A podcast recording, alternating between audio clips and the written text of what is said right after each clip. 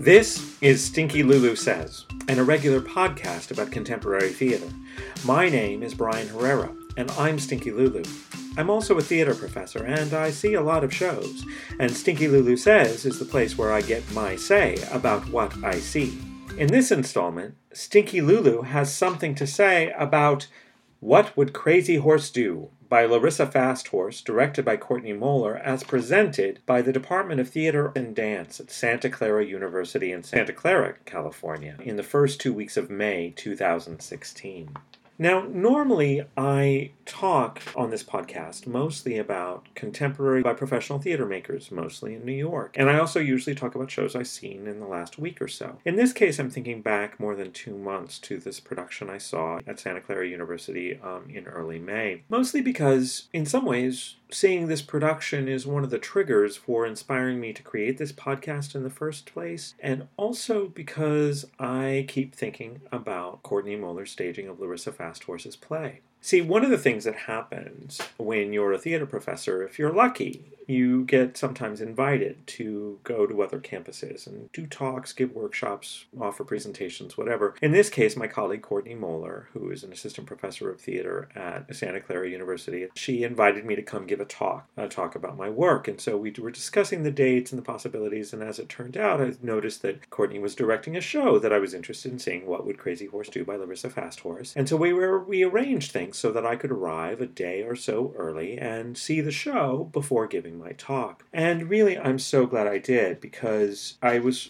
really thrilled to be able to see this production. And, in no small part because I was very interested to see the work of Larissa FastHorse on stage. I'd been interested in FastHorse's work for some time, and this play in particular I'd been th- no, I'd known about since its inclusion on the inaugural Kilroy's list in 2014. The Kilroy's List is an annual list of, quote, excellent but unproduced plays by female and trans writers unquote, that drops each spring. Each year's list is compiled from an industry wide survey of, of people like artistic directors and producers and literary managers and dramaturgs and playwrights and professors, all of whom had to have read at least 40 new plays by women or trans writers.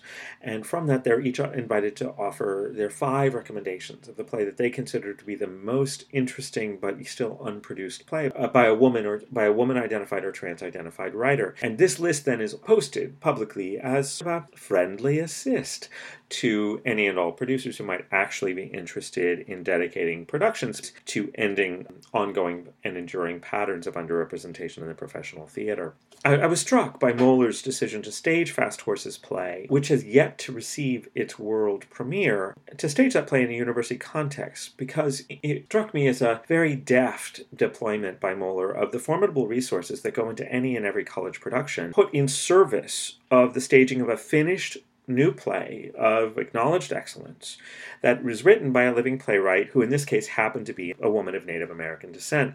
And I thought that this did an end run around the normal patterns of play script selection for university seasons. Usually, when a university stages a play, it does so usually three or four years after its major brush with fame on Broadway or in the regional theaters, after the play has then been licensed for amateur presentation. And it's therefore in that trickle down moment that university theaters are able to take up a production. In this case, what I thought was very interesting was that Mohler, in working with FastHorse and her representatives found a way to join this conversation of new play development in a way that, that was quite powerful and quite productive, especially when I saw the play on stage. Now, a word about Larissa FastHorse's play, What Would Crazy Horse Do? It's a four person play set in, in the way many contemporary plays are, in an interior of a living space. But unlike most such plays that I see in New York, it's not a New York apartment or it's not a well appointed apartment. It's a humble home that is on Indian lands.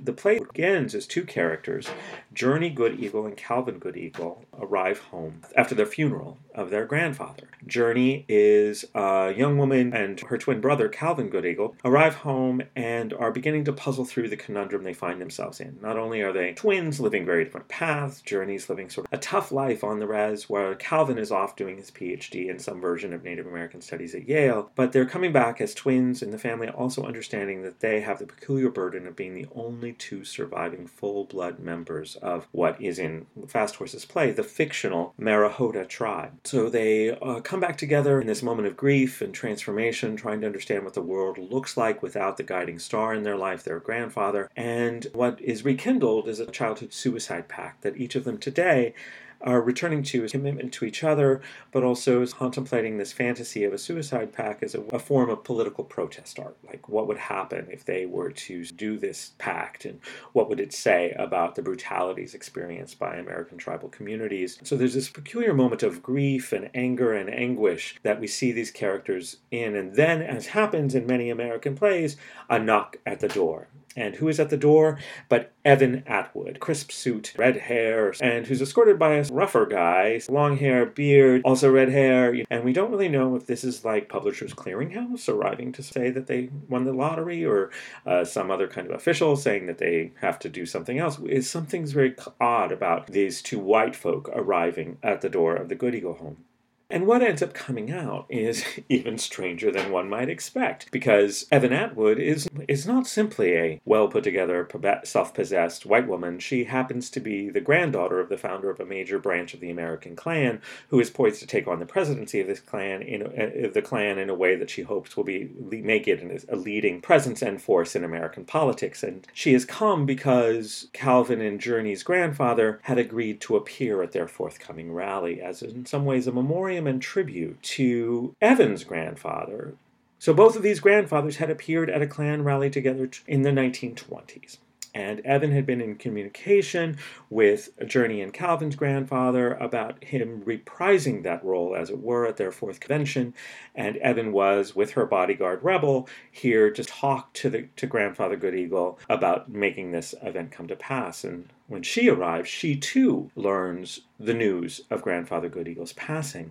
And what then unfolds in a way that is just classic American drama, this, this complicated and fascinating story of shifting alliances, shifting understandings, shifting measures of trust and mistrust, as these four characters with these different senses of who believes who, who's telling the truth, what obligations are the enduring obligations when it's when it's learned that grandfather owes Evan some money, what is the obligation of Journey and Calvin to, uh, on the one hand, make good on their grandfather's debts, on the other hand, make good on his final promise.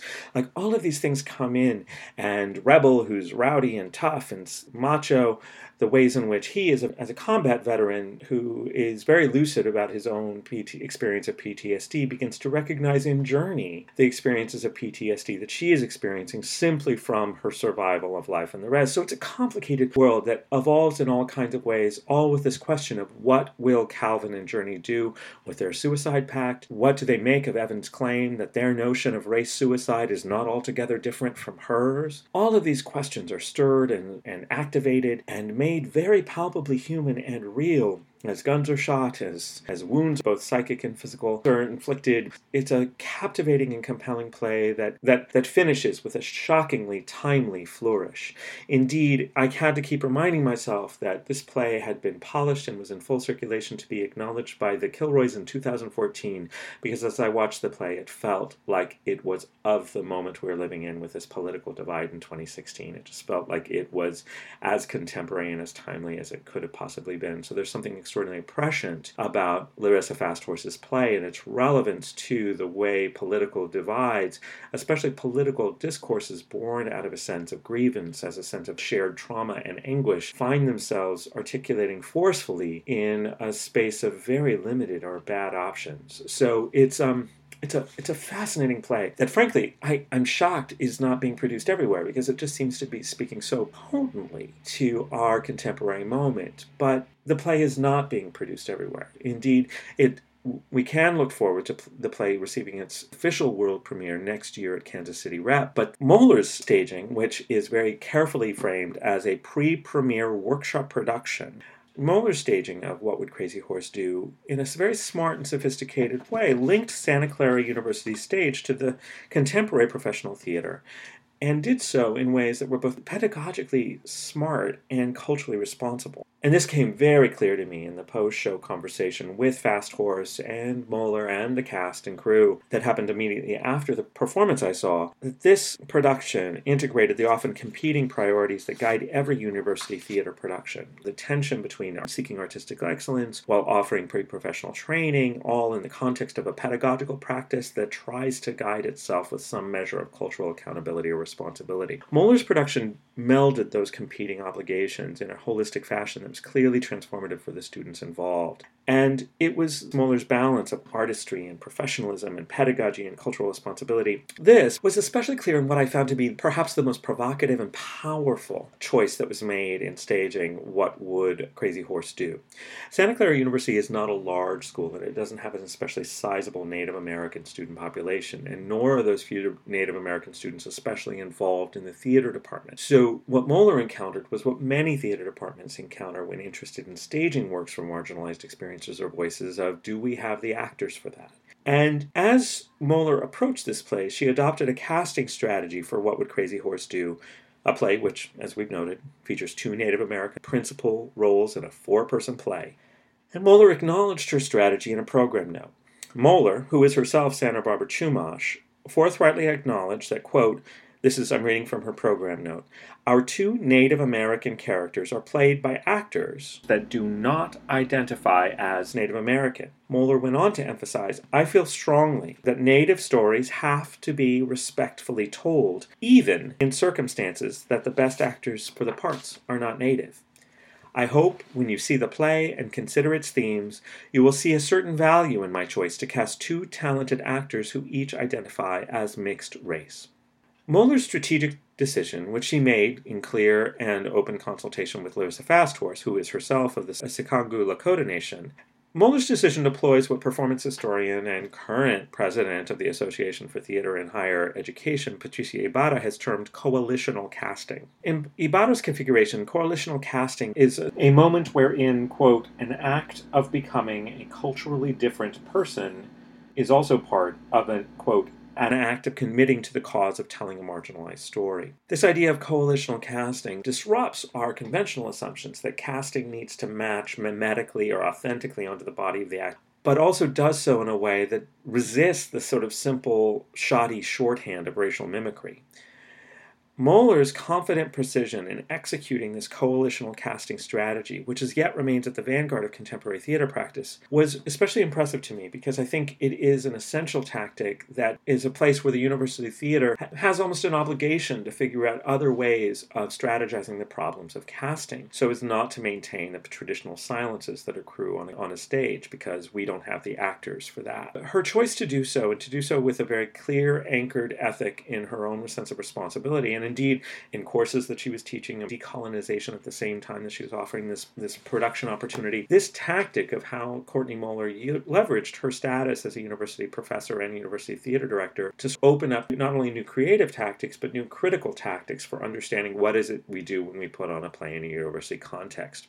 And it was this thoughtful, responsible, and ambitious leadership by Courtney Mohler that was evident throughout the production. I mean, she leveraged the institutional resources necessary to have Larissa FastHorse present as a participant in the production, both for part of rehearsals as well as for the performances on opening weekend, which gave Santa Clara University students, but and also the audiences for SCU shows, the opportunity to interact with an acclaimed living contemporary playwright. And I was especially impressed by Mohler's work with her design team, in particular Gerald Enos, who designed the set that to create a, a world on stage that amplified the play's delicate emotional calibration with precise attention to rich, culturally specific detail. And Mohler did what university, university theater directors in particular have to do, but pretty much every theater director should do, is she found a way to work with her actors, some of whom, according to their program bios, arrived at this production with substantial on-stage experience, while others were comparatively inexperienced. With those actors, Mohler developed an on-stage theatrical reality that accommodated the differences in experience and technique and talent among her cast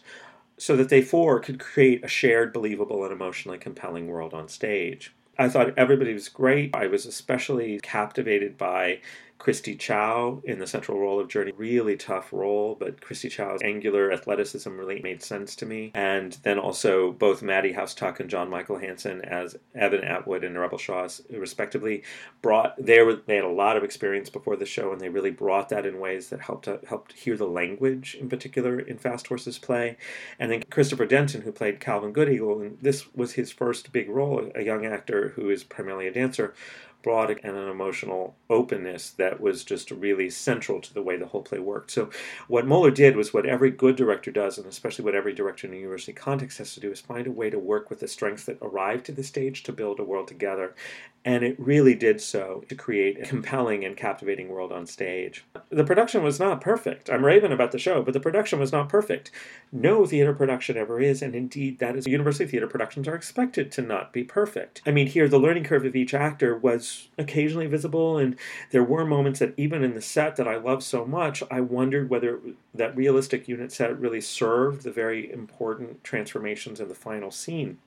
But even so, that team of actors, designers, and technicians captured play's intricate emotional texture, its many intellectual provocations, all with a truly captivating verve. So, in addition to being a culturally responsible and artistically ambitious production, Courtney Mohler's staging of What Would Crazy Horse Do confirmed not only why FastHorse's brilliant play had been selected for that inaugural Kilroy's list in 2014, but Mohler's staging also made for a great experience of the theater. So that's what Stinky Lulu has to say about What Would Crazy Horse Do by Larissa FastHorse, as staged by Courtney Mohler at the Department of Theater and Dance at Santa Clara University in Santa Clara, California, in May of 2016. As always, thanks so much for listening, and if you have something you would like to say to Stinky Lulu, just shoot me a message at Stinky Lulu on both Twitter and Instagram. If you prefer email, you can email me there, stinkylulu at gmail.com. And if you've got feedback, suggestions, questions, requests,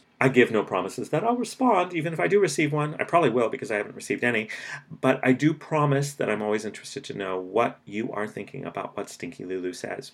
So until next time, give a thought to what you think educational theater is for, and in particular, what good university theater might be able to do It's because Courtney Mohler's production of Larissa FastHorse's play, What Would Crazy Horse Do, stands out to me as perhaps an exemplar of what university theater productions at their best can contribute to the American theater, both within and beyond the university setting. Because one of the mistakes that we make as university theater makers is thinking that we are the receiver of the great plays of other places, instead of understanding that the resources as well as the license to fail that university theater productions have might be leveraged in service of forwarding some of the most pressing conversations in the American theater today. And in this case, with this small production at a small college in Northern California, I feel we saw a small example example of just how powerfully contributive the University Theater stage can be to the broader spectrum of American theater. At least, that's what Stinky Lulu says.